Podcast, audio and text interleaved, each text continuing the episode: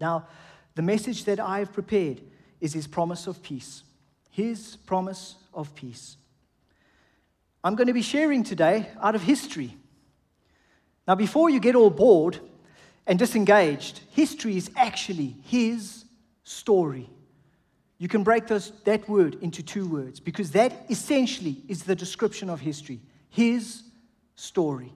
His story began at creation, before creation. There's more to his story than just creation, there's more to him than we know in this life. So, if things might happen in the world and around us, and there are facts associated with that, but history is his story. And a new and wonderful chapter took place at the time of his birth. Because before his birth, hope and salvation had been prophesied. But with his birth, and God Himself taking on the frailty of human flesh, being fully man and fully God in the same body, a mystery which we will perhaps understand in eternity one day. But in that act, He brought forth salvation as a tangible reality and not just the prophesied possibility or the prophesied reality became a tangible reality.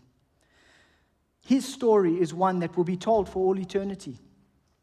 There will never be a time where the story of his birth is not expressed. And it is good for us to come around the word today and to share once again in some of the aspects of his birth. Now, Jesus, in my first point, was born into an empire of iron. And please let me explain. Jesus was born into the authority of the Roman Empire as the ruler over the land of Judea at that time. They had been independent under the Maccabees. Then they'd been, they'd been conquered by the Greeks and then subsequently conquered by the Romans. They were a conquered nation. And there was an occupying power in Judea at the time. Jesus was born into a very harsh world. He was born into a harsh Judea. He wasn't born into Solomon's kingdom of prosperity or David's kingdom of expansion. He was born into a land where the people were oppressed by very hard, harsh, and cruel oppressors. Rome were not known to be a, a Rome was not known to be an empire of, of gentleness and carefulness and diplomacy. They ruled with an iron fist. In fact, just a couple of little basic uh, facts about Rome. We read in the Bible how much tax collectors were hated. And you think, yeah, you know, tax collectors, uh, they're not cool. But let me tell you, the tax rate in Rome was up to 70%. 70% of your personal income was Rome's property. Now, that puts into perspective the kind of hatred that the people had for a tax collector. It brings a whole new dynamic.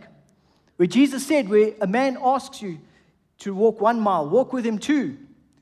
It was a Roman soldier's right to ask any member of the population to carry his entire gear for one mile. And they would do it without question, or it would be an offense against Rome. And so there we have the Lord bringing ministry, being born into an empire of iron. And let me tell you, these are not my words, these are Daniel's words. Daniel prophesied about Rome, and his description of Rome we will now read together in Daniel 2, verse 40. You can quickly flip there if you like. Just as a bit of background, Nebuchadnezzar, King Nebuchadnezzar of Babylon, had a dream and he didn't know what it meant. And he asked the wise men to not only tell him the dream, and but to also tell him the interpretation. And no one but Daniel could do that. It always astounded me that Daniel still said to his friends that night, I'm going to sleep. Please pray God will give me the interpretation. How do you sleep when you've got a death sentence hanging over your head? It speaks about the kind of depth of faith Daniel had in the Lord. But the interpret or the dream was of a giant statue of gold and of silver and of bronze, iron and iron and clay, representing different uh, empires. The first being Nebuchadnezzar's of gold, then the Medo Persians of silver, then the Greeks of bronze, and finally well, not finally, but the legs were of iron. And I want to read to you now out of Daniel 2, verse 40. And the fourth kingdom shall be as strong as iron, insomuch as iron breaks in pieces and shatters everything. And like iron that crushes, that kingdom will break in pieces and crush all the others. And there you have the description of Rome. There you have the description of the authoritative power over the land, the land into which Jesus was born. In God's perfect time, I need to add.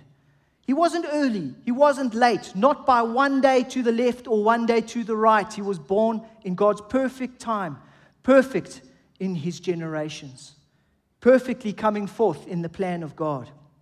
But let me tell you, it wasn't just an authoritative power, a ruling power that was oppressive.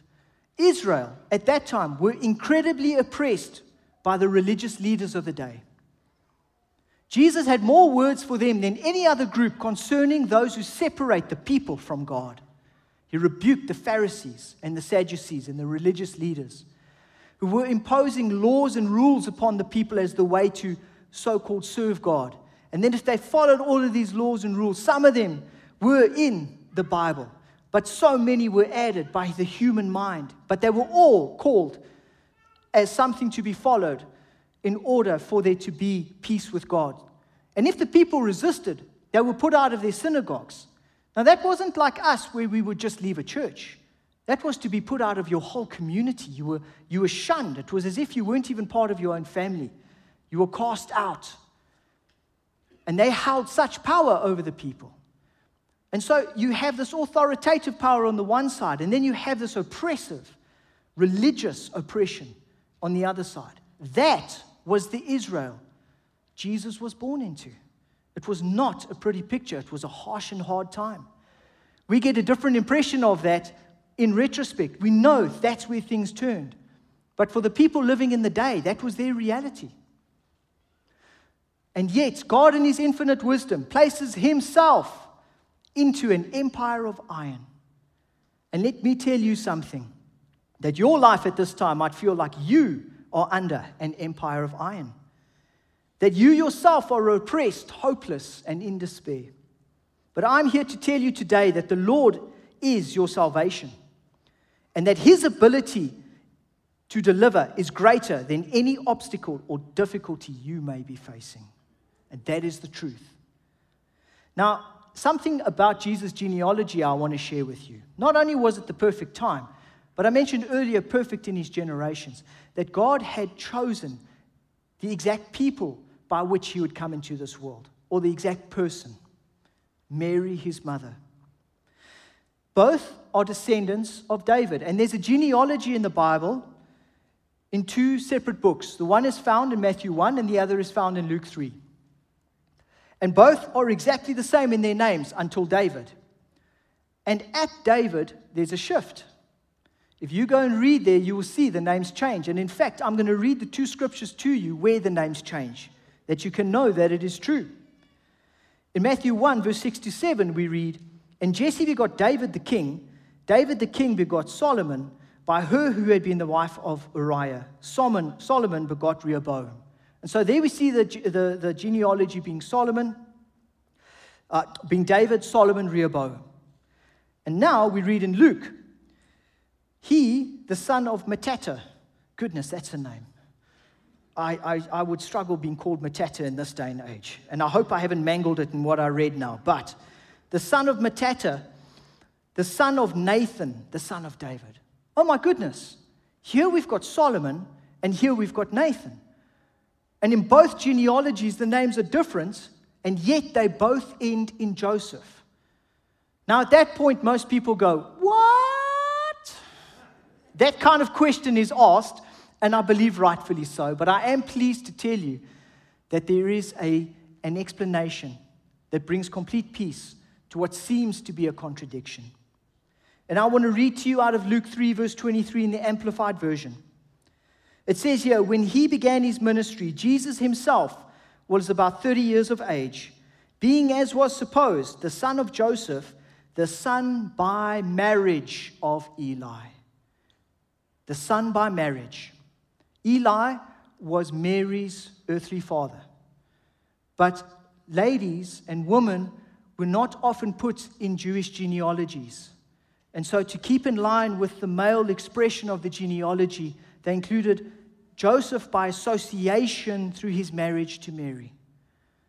But isn't it glorious that Joseph is a direct descendant of David? He is not Jesus' natural father. Jesus is implanted in Mary's womb as a divine act, a miracle of the Holy Spirit. He grows in his mother's womb and is delivered. But Joseph is not his natural father. He is his surrogate father. He's the one who fathers him, but not his natural father. And Mary herself is a direct descendant of David through the Nathan tree. And here we have two descendants of David bringing up the king, and, king of kings and Lord of lords, destined to sit upon the throne of David. Born into the world at the perfect time, and the world at that time being a harsh and hard reality. He could have been born into a wealthy family, he could have been born as a prince of Rome. He could have been born anywhere. This is God we're talking about. And his choice was this humble family, bringing forth his prophecy in a magnificent way. Born into an empire of iron. And here we see that it wasn't this beautiful, peaceful time that Jesus was born into, it was a hard time. And yet, with him coming into this world, there is yet the promise of peace. And that is what we are going to get into in our next point. Jesus came in his first coming to set men free from the strongholds holding their hearts. He came to defeat the enemy, our eternal adversary. He bought for us salvation through his blood. He comes in his second coming to establish an earthly kingdom, such as Rome was in those times. But that wasn't the focus of his first coming. His first coming was very much to set men free to know God and to bring salvation to humankind. Now, my second point is an eternal message of peace proclaimed. Jesus is born into this world, and angels proclaim his birth. Please turn with me to Luke 2, verse 10 to 14. I'd like to read this portion of scripture together. I'm going to be reading from the New King James Version, but as you turn there, the evening must have been incredible for these humble, you could almost say, ragtag bunch of shepherds in the fields. They were the first witnesses to his birth. And I believe that there was something significant there because Jesus becomes our shepherd. And the first witnesses are shepherds. And I believe that there's something special in that, that it was for a reason. God does nothing by chance. And I want you to also realize that for your own life, nothing is left to chance. And if you find yourself in a place where you do not want to be experiencing things you do not want to experience, that is not the end of your journey. Jesus himself was born into an empire of iron, but that wasn't the end of his story. And neither is it the end of yours. And I trust that as I continue to share, you will be greatly encouraged. Now, reading together from Luke 2, verse 10 to 14. Then the angel said to them, Do not be afraid, for behold, I bring you good tidings of great joy which will be to all people. Now, that is undoubtedly a message of salvation to the world, an invitation to say, Salvation has been born into the world, and it is open to any who would take him as their Savior. It is a message general to the entire world. It goes on then in verse 11 For there is born to you this day in the city of David a Savior, who is Christ the Lord. And suddenly there was with the angel a multitude of the heavenly host, praising God and saying, Glory to God in the highest, and on earth peace, goodwill toward men. Now, when you read that in this version, you think, great, that's just another general message. We've had the general message of salvation, and now we have the general message that peace has been given to the earth. However, there is something hidden in this scripture that if you dig a bit deeper, you will see there's something incredibly beautiful towards God's own people and not the general message it seems to be a message of his peace to his people. I'm going to read to you out of Luke 2, verse 14, out of the Amplified, which says, Glory to God in the highest heaven, and on earth peace among men with whom he is well pleased. In the NIV, it says, now, peace among all men, but peace, uh, it says, peace to those on whom his favor rests. Peace to those on whom his favor rests. That is different to the whole of humanity, ladies and gentlemen, family of God. That is his promise of personal peace to his people, to you, and to me. As a personal promise of peace for your entire life.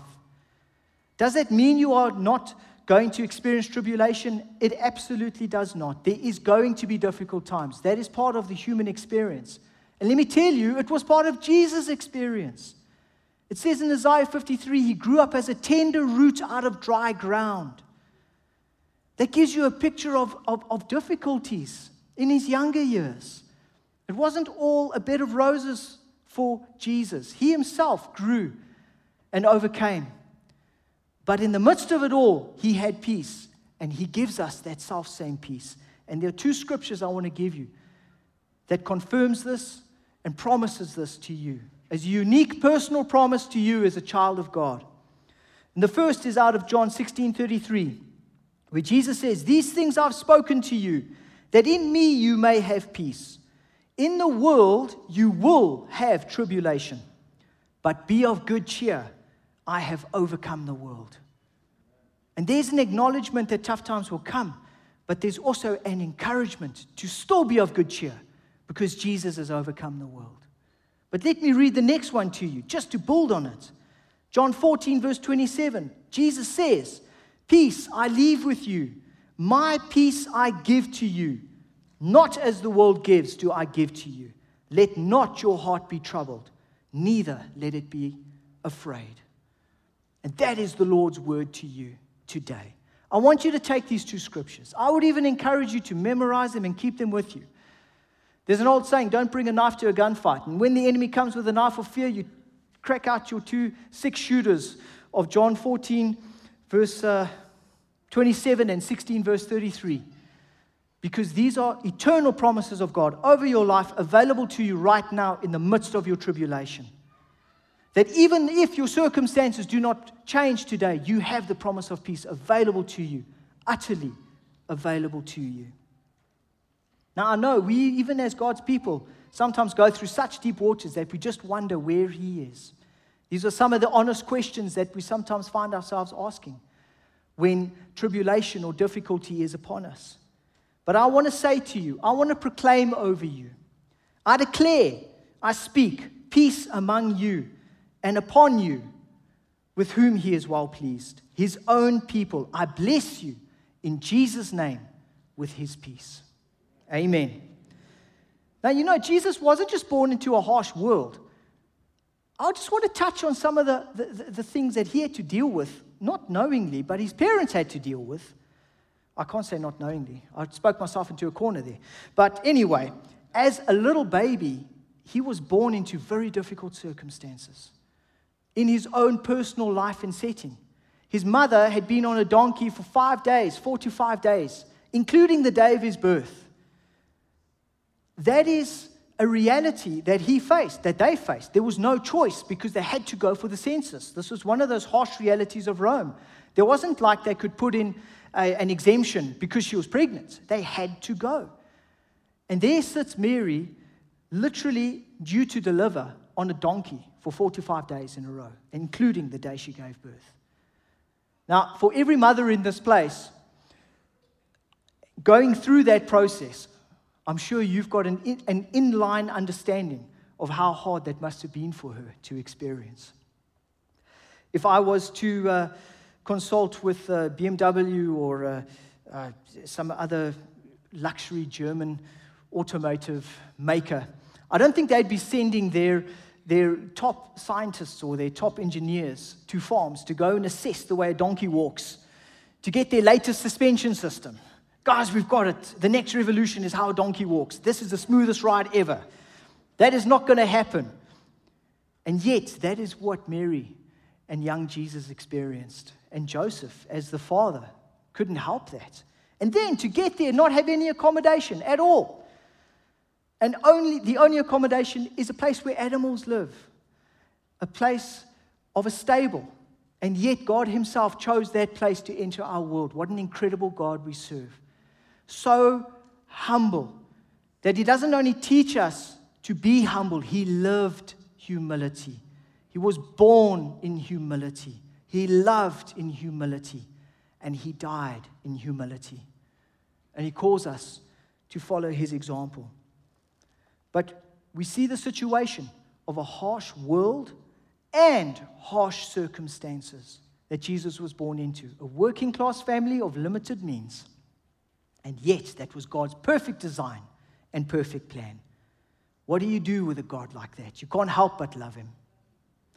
Now, I've shared with you today that what seemed to be the general promise of peace is actually a personal, unique promise of peace from God Himself to you as one of His children, that His peace is upon you and will never leave you, regardless of trial or tribulation. That is what I've shared with you out of the first and the second point, but I want to establish it now with the third. My third point is mix the word with faith. We can be exposed to the Word of God. We can hear the Word of God. We can even have an intellectual understanding of the Word of God. But unless we choose to believe in the Word we have heard, it will not benefit us. Now, that might sound harsh, but let me answer you purely out of Scripture. This I take from Hebrews 4, verse 2. For indeed, the gospel was preached to us as well as to them. The them referred to here is the people of Israel when they were in the wilderness. But the word which they heard did not profit them, it did them no good, not being mixed with faith in those who heard it. For we who have believed do enter that rest. And so, if I can give you two perhaps practical examples of what I'm actually talking about here, is I've told you God has got his peace for you. But I still want you to make a conscientious decision to believe it, that it is for you as a unique person, and to say, Lord, to even take a moment to ponder on it and say, Lord, I believe this word is for me. I believe it, regardless of what I'm going through right now. Now, if I can give you two examples just to bring a picture. Imagine someone dying of hunger, was lost in the wilderness, gets saved, and immediately gets taken to a restaurant. And in the restaurant, a plate of food is placed in front of him and or her, and people around this person are eating. And the smell of the food is in the air. There's food everywhere. And this person sits at that table, looks at the food, then gets up and walks out. Were they exposed to food? Yes. Was food near them? It was all around them. But did they get the benefit of that food? No. Because they needed to put it in their mouth, chew and swallow to get the sustenance to where it was needed. Now, someone dying of thirst would have the same dilemma if they came across a stream of flowing mountain water and they'd had no water for a couple of days. And the first thing they did was wash their face, wash themselves, wash their clothes, and then went on their merry way just as thirsty as they were when they arrived because they didn't drink the water. They were in the water and they didn't drink the water. I can come to church and listen to a sermon. I can pick up my Bible and read the truth within. I can be exposed to his promises, but unless I choose to believe them, I can leave his house or my time in his word with nothing but the possibility of what could have been if I had believed. I want you to believe today that God loves you. I want you to believe today that His peace is for you. I want you to believe today that He has a plan, that He has purpose for you, and that wherever you find yourself, He will bring you through. And if you are in a good time, wonderful. I rejoice with you. Rejoice with those who rejoice. But it does also say, weep with those who weep. And for those of the Lord's people that are weeping this Christmas day, may this message of peace not just be heard, but believed in Jesus' name. Amen. Now, it wouldn't be right.